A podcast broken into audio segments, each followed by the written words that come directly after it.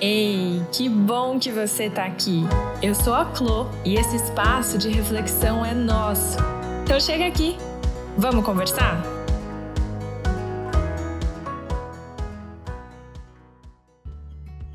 Se você tem dificuldade em saber o que fazer com os seus incômodos, esse café é para você. Eu espero contribuir aí de alguma forma, elucidar algumas questões. Hoje vamos falar sobre incômodos nos relacionamentos. Gente, que coisa mais boa tá aqui de novo. Como eu amo fazer esses cafés e ter esse, esses encontros aí com vocês. É uma correria que eu tenho que fazer para conseguir estar aqui, mas costuma ser tão gostoso que sempre vale muito, muito, muito a pena. Vamos lá? Então, indo diretamente ao ponto, falar sobre incômodos. Gente, eu sei que é uma dificuldade que muitas de nós temos, que é quando, quando a gente percebe que está incomodado com alguma coisa, o que fazer com o que a gente está pensando ou que, com o que a gente está sentindo, né? Eu tenho dificuldade, muitas vezes, em fazer isso ou de conseguir fazer isso de forma adequada, muitas vezes mas é algo que eu venho caminhando e construindo. E o que eu vou dividir com vocês aqui hoje é um pouco da minha própria construção, das minhas construções que foram feitas através de muito estudo e acompanhando a história de, de várias pessoas que eu tenho o privilégio de, de acompanhar todos os dias, tanto aqui no Instagram quanto é, também no, no consultório, se você não sabe, sou psicóloga clínica. Então vamos lá. É, decidi falar sobre isso pela relevância e isso costuma ser o meu, o meu critério principal de escolha, assim.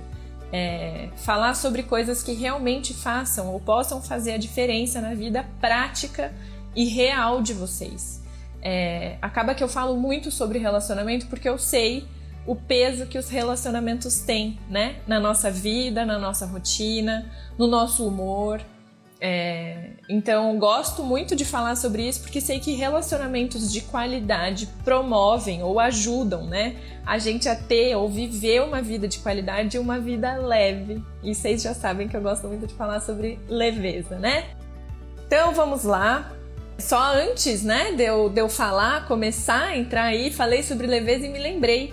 Se você não sabe ainda, na semana que vem na semana do dia 9 de fevereiro, inclusive dia 9 meu aniversário, eu vou começar uma sequência de lives sobre leveza no Instagram.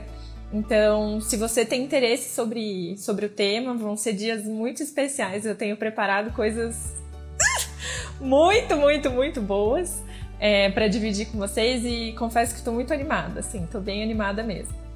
Mas hoje falando sobre, sobre incômodos, né? A pergunta que foi selecionada para né, ser respondida no nosso café de hoje foi a seguinte: Marido foi em casa de amigo e voltou três horas da manhã e isso me incomodou muito. Como lidar? Vamos lá? Insira aqui é, qualquer outro incômodo que você tenha. Então, meu marido não para de deixar a toalha molhada em cima da cama. Como lidar? Minha sogra não respeita o jeito como eu quero criar os meus filhos. Como lidar? É, minha mãe não entende os meus limites e a minha necessidade de ter momentos sozinha. Como lidar? É, os nossos, os nossos relacionamentos eles são sempre marcados por incômodos, né? É, a gente está sempre se incomodando com o outro, com quem a gente se relaciona, e isso é normal. Isso faz parte. E por que que faz parte? Porque somos em essência diferentes da pessoa que está com quem estamos nos relacionando, né? Eu digo assim, eu, eu costumo dizer isso. Eu venho de uma família é, de três filhos, né? Eu tenho dois irmãos.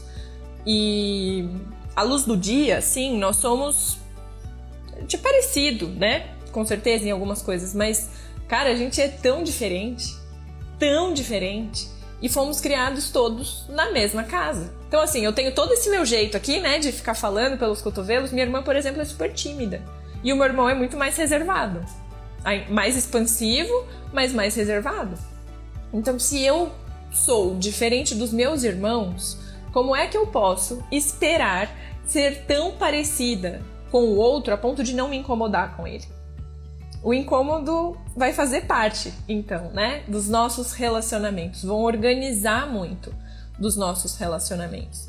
E o que eu quero dividir com vocês hoje é o que eu acredito ser a melhor forma de lidar com o incômodo e com o desconforto uma vez que ele está instalado, tá? Então, isso aqui não é uma fórmula mágica e eu também não vou te prometer em momento algum que você chegará um dia, é, se seguir isso aqui, viver uma vida e uma relação sem, sem conflito, sem desconforto. Porque isso, gente, de verdade, não existe. Quando não existe conflito, aí que meu olhinho, minha, minhas, meus radarzinhos já, já, meu radarzinho de, de psicóloga já começa a, a, a funcionar assim. Porque é normal, sabe? Se você está se relacionando com uma pessoa diferente de você, você vai ter conflito com ela. Faz parte. Respondendo na lata a pergunta que me foi feita, como lidar com o incômodo, responderei em duas palavras: falar sobre.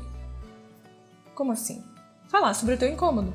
Pontuar para o outro como você se sentiu quando ele fez aquilo. Como foi a tua experiência com o comportamento que ele selecionou e escolheu emitir?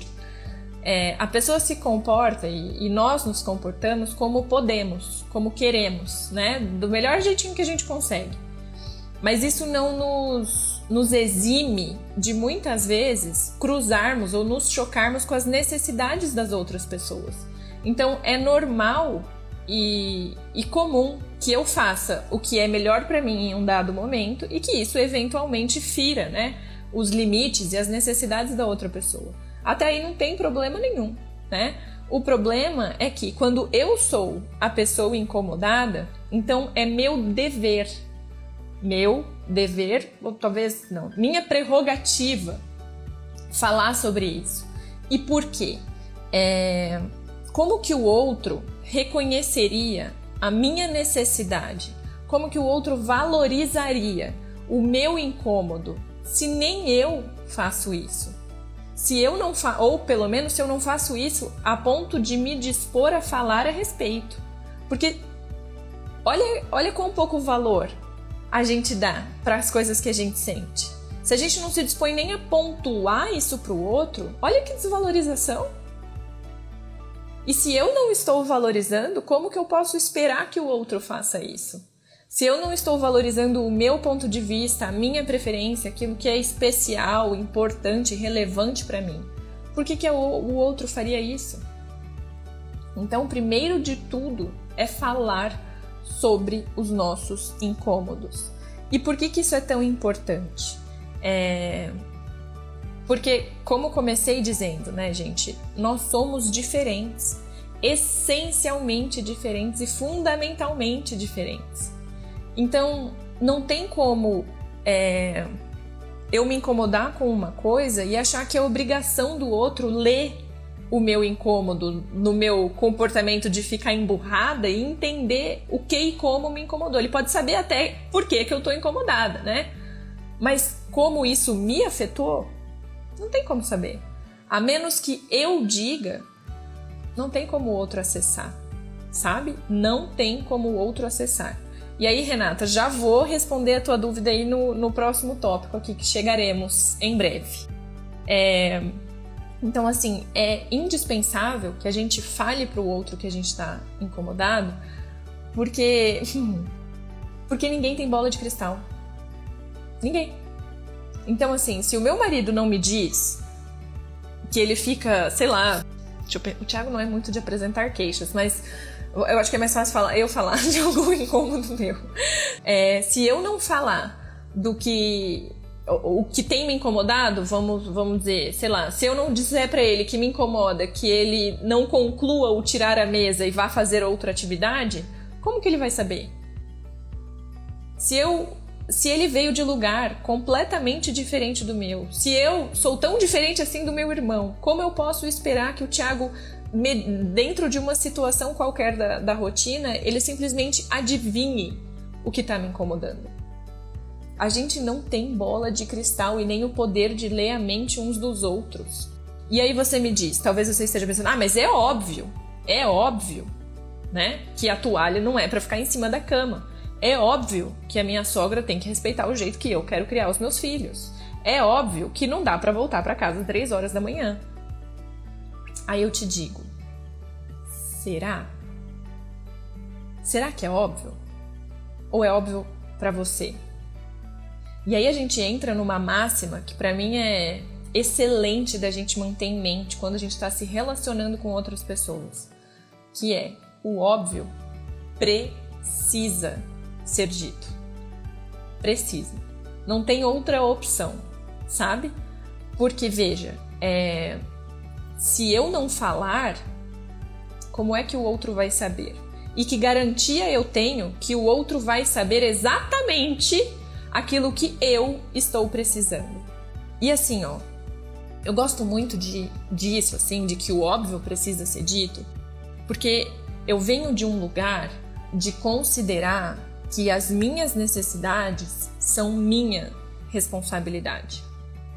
Se eu quero e se eu preciso, é meu, não é do outro. E a gente entra em todo tipo de perigo quando a gente é, quer que o outro se responsabilize por aquilo que, que nos, é, nos é importante, entende? E, e às vezes a gente faz isso, né? Então eu quero que o outro me atenda, mas eu nem vou dizer para ele como ele faz isso. Ele tem que saber. Olha que perigo, olha que convite à frustração isso aí. É... Então, assim, a gente assumir a responsabilidade pelos nossos incômodos, por aquilo que a gente precisa, nos ajuda a viver uma vida leve, sabe? Inclusive, uma das lives vai ser só sobre isso. O título é O Peso da, da Vitimização. Falarei somente sobre isso. Porque eu sei que diferença faz. A gente assumir, pegar para si essa responsabilidade pelos nossos incômodos. Então, eu estou incomodada. E aí tem uma coisa que eu acho máximo de considerar, que é eu sou a porta-voz das minhas necessidades. Olha que coisa mais rica. Você é a porta-voz daquilo que é importante para você. Ninguém pode dizer sobre o que você sente além de você mesma. É você que conhece os limites e a extensão e a intensidade daquilo que você sente.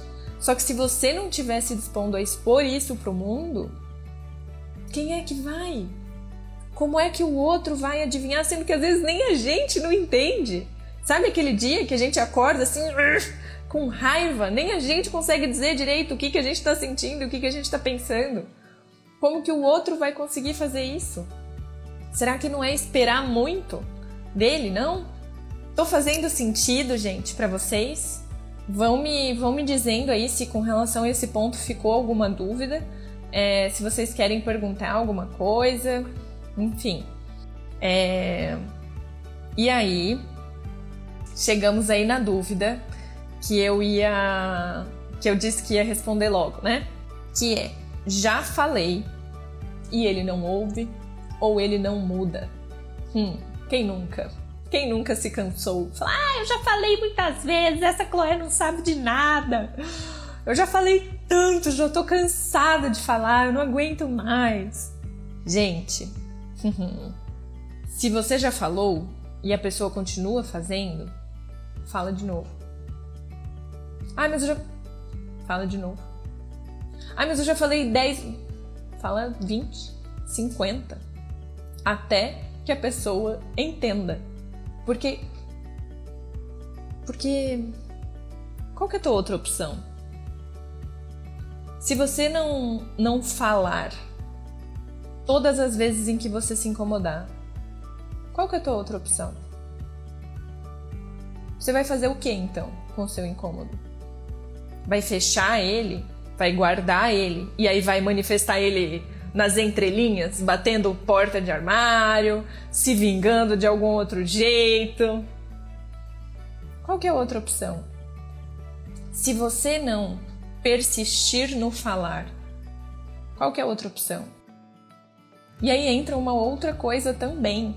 É importante que você varie nessas repetidas tentativas de falar, varie o jeito de falar.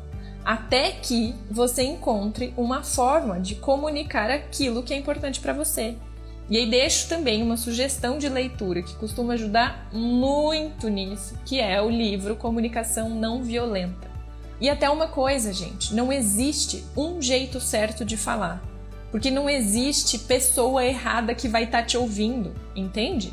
Então, assim, aqui em casa a gente teve, sei lá, uns sete anos de briga até a gente aprender a brigar. Até eu conseguir entender e explicar o que eu precisava quando eu estava brava. E ele me dizer também. Tipo, quando eu te apresentar uma demanda, eu preciso que você faça isso, isso, isso e aquilo.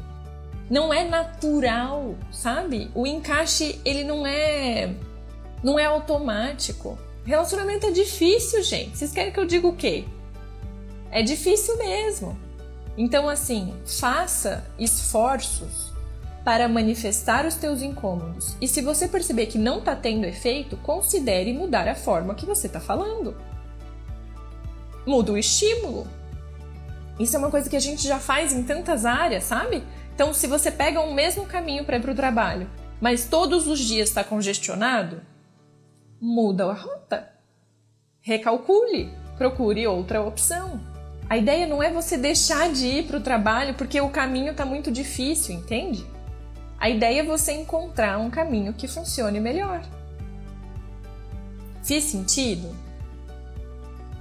Então, entenda. E aí já vamos para o nosso terceiro ponto, assim. Não é porque a gente falou que o outro vai mudar. E aí é, é um ponto difícil, né? Porque daí a gente talvez tenha que conviver com a, com a diferença, né, do outro, assim. Mas quando a gente fala, eu entendo que é muito difícil a gente manifestar o nosso incômodo e a gente demonstrar que a gente está triste, está ferido, está incomodado.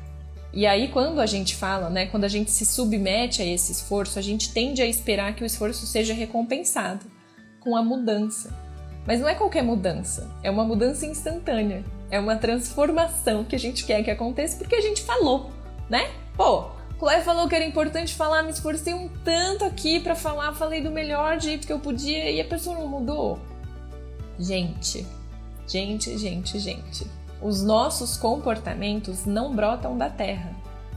Os nossos comportamentos acontecem por vários motivos. Vários, sabe? São às vezes incontáveis. Então, não dá para esperar que porque eu falei, a pessoa vá magicamente se transformar. Porque quantas vezes você já falou que você ia mudar um comportamento seu e não conseguiu? Você quer mudar. Nesse caso aqui, sabe? Sei lá, tô fazendo aqui uma dieta. Eu falei, eu não vou comer o terceiro brigadeiro, eu não vou, eu tô de dieta. O que, que eu faço? Eu como. E veja, é importante para mim. Eu, eu, eu, eu, eu quero emagrecer. A dieta então é importante para mim. E é difícil. Agora, imagina se outra pessoa chega para mim e eu não tô querendo fazer dieta, né? Para mim, o meu peso tá funcionando, eu tô ótima, eu tô me sentindo bem, tô me sentindo bonita, eu tô feliz. Mas daí vem uma pessoa e me fala, vem o Thiago, meu marido, a pessoa que eu mais amo no mundo, e me fala: você tem que fazer dieta, então você não vai comer o terceiro brigadeiro. Eu acho que eu olhar pra cara dele e ia falar: como assim? Eu quero comer o brigadeiro, eu posso comer o brigadeiro, eu não quero fazer dieta. Assim é com qualquer comportamento que aparentemente não incomoda o outro, incomoda a gente. É difícil que a gente mude os comportamentos que nos incomodam. Imagina que difícil pode ser que o outro mude o comportamento que nos incomoda. Porque a motivação está no outro lugar, entende? É muito, muito, muito difícil, gente. E uma coisa que eu particularmente tenho dificuldade, sendo bem genuína assim, é entender e aceitar que se o comportamento não brotou da terra, ele também não vai desaparecer do nada. Entende? É toda uma construção de uma vida inteira. E partindo do pressuposto que somos todos, temos no mínimo aí 20, 25 anos de idade, são 25 anos de construção. para que você espere que em uma fala a pessoa mude toda a história dela? E aí eu te indico um podcast que eu tenho sobre autoconhecimento que eu explico um pouco como que os nossos comportamentos são moldados. Então assim, não é fácil, sabe? Não é fácil mudar. E, e se nós somos processos, né? Se a gente vai sendo construído e a gente vai sendo formado e a gente vai sendo moldado e aí a gente vai aprendendo, a gente vai mudando e cada dia a gente está se formando um pouco, também são assim as nossas relações. Relacionamentos também são construções. E porque são construções, não tem como mudar assim. Mudar no, na, na mágica, sabe? É, qualquer processo de mudança vai ser um processo. Processos não são rápidos. Processos não são instantâneos. Processos são processos. Entende? Então, assim, você manifestou o seu incômodo de uma forma que você acredita o outro entendeu, assimilou, conseguiu validar, entender qual é o teu ponto.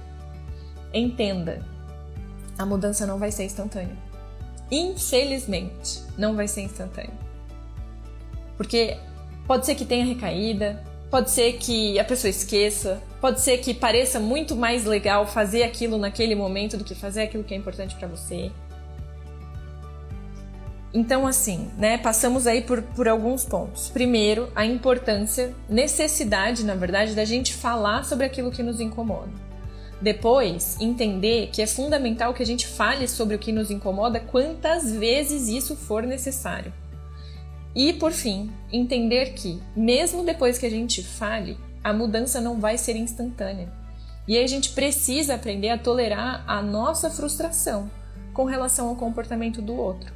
A gente precisa aprender a, a mastigar, a assimilar que nem sempre o outro vai atender às nossas expectativas automaticamente.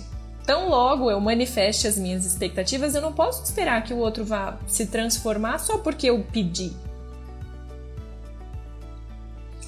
Fiz sentido?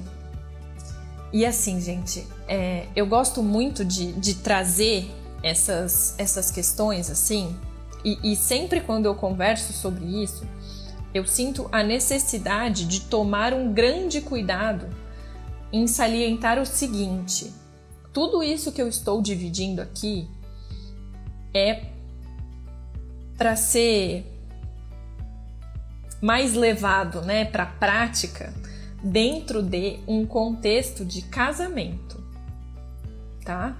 É, porque em qualquer outro contexto, um contexto, por exemplo, uma amizade, um namoro, é, lidando com a sogra, é, até com a sogra a gente ainda tem um compromissinho ali, né? Tipo, eu tô envolvida com meu marido, então a, a, a mãe vem junto. É... Mas o que eu trouxe é para ser pesado e ponderado principalmente em relações que, pelo, pelo caráter de, de, de vínculo sanguíneo ou de vínculo de compromisso, serão mantidos ao longo do tempo. Isso é muito diferente de quando você está num namoro e você tem que ficar falando 200 vezes para que a pessoa mude um determinado comportamento. Porque veja, minha visão com relação a namoro é que namoro é um test drive. Você não compra o carro que que, que tá dando defeito enquanto você está testando ele, entende? Então, se no namoro a pessoa está dando sinais de não querer mudar ou de não se esforçar para mudar, para atender aquilo que é importante para você, reconsidere o relacionamento. Mesma coisa com relação a uma amizade. Se a pessoa está repetidas vezes, reincidente ali no erro, naquilo que está te incomodando, mesmo você tendo falado já muitas vezes que aquilo te incomoda, por que manter essa pessoa na sua vida? Ou por que continuar indo na casa da sogra? Tantas vezes quanto você vai, se todas as vezes que você vai tem sido incômodo para você, mesmo que você falhe de novo e de novo e de novo e de novo. Essa, esse caráter de insistência depende muito do compromisso que a gente faz com a pessoa. É, e aí, é claro, né? Cada pessoa tem uma referência diferente com relação a, a, a certas coisas. A minha referência de namoro é essa: namoro é test drive. Casamento é compromisso para a vida inteira. Tanto que ali nos votos a gente coloca na saúde e na doença, não enquanto estiver confortável, né? Então, ah, eu tô desconfortável com ele, já tá me incomodando já faz tempo e tal, não sei o que, eu vou me separar. Na minha concepção, isso não, não, não se sustenta sabe? Porque se eu, eu, eu, prometi na saúde e na doença, não no conforto, no quentinho e no, no, no na alegria da vida, sabe? Então, quando a gente faz um voto para a pessoa e para a família da pessoa e a gente se dispõe a assumir um compromisso, eu sou muito responsável. Então, se eu combinei, eu vou querer cumprir. Só que num namoro, eu não estou me, me comprometendo com a pessoa pro resto da vida, por mais que eu diga, ah, eu te amo para sempre. Não, eu vou te amar enquanto você não estiver me fazendo mais mal do que bem. Isso é uma coisa que eu acho muito importante de, de pontuar, porque eu vejo que muitas vezes, muitas de nós, dedicamos um esforço sobre-humano para fazer um namoro funcionar. E aí eu fico, gente, mas se no namoro não tá funcionando, você vai continuar namorando para quê? Para casar e aí a pessoa te surpreender com ainda mais rebuscados defeitos? Entendem? Então, assim, essa distinção é muito importante. Namoros se sustentam enquanto as vantagens forem mais significativas e mais marcadas do que as desvantagens. Casamento se sustenta apesar do desconforto. Porque eu parto do pressuposto que quando você se dispôs a casar com alguém, né? Você já conhecia a pessoa, você já se conhecia, você decidiu casar, você não se casou por obrigação. Você quis, né? Você escolheu. Você podia ter escolhido qualquer pessoa, você escolheu essa. Então. E também tem uma outra coisa que eu acho muito interessante, assim. Quando. Eu, eu, eu sempre penso nisso, quando eu e o Ti estamos passando por problemas e eu tento levar o nosso relacionamento de uma forma mais leve, assim, né? Então, quando eu tô com um problema, eu tendo a ficar, ai meu Deus, eu não aguento mais esse problema, mas por que que não passa logo? E aí eu tendo a imaginar uma linha do tempo, assim. Tipo, a gente com 70 anos, sabe? Hoje nós temos, eu tenho 27, o Ti tem 29. Então, daqui a 40, ai, essa matemática tá falhando. daqui a 30 anos, eu olhando para trás, quando eu me disponho a fazer um compromisso para uma vida inteira, um período de problema, um período problemático, vai ser visto como um pontinho da nossa história. Entende? Não é a nossa história inteira. Porque o meu compromisso com ele é para o resto da vida, enquanto a gente estiver respirando. E aí, quando eu entendo que eu vou passar o resto da minha vida com ele, qualquer período que a gente passe de tribulação, mesmo que dure ano ou anos, não vai ser toda a nossa vida, entende? Porque eu escolhi bem, eu escolhi o meu marido e eu me comprometi com ele. E porque eu me comprometi com ele, também vai haver o meu compromisso em fazer o negócio funcionar por mais difícil que seja, por mais que eu não queira, por mais que em muitos momentos ele nem mereça. Eu fico em nome do meu compromisso. Diferente é o compromisso com relação a um namoro. E eu acho muito importante deixar isso muito claro espero que eu tenha conseguido me fazer entender assim. A ideia não é insistir de forma indiscriminada, entende? E não é, e não é insistir também de forma indiscriminada, dependendo do erro, gente. Mesmo que seja seu marido, sabe? Se te coloca em risco, se te traz prejuízos de saúde, se você se percebe sem com a saúde mental em frangalhos e a pessoa não dá o menor sinal de, de mudança, procure ajuda. Se cuide, sabe? Se comprometa com você. Você fez um compromisso com a outra pessoa, mas o teu compromisso contigo precisa ser sempre mais importante. Retomando daí o segundo ponto, né?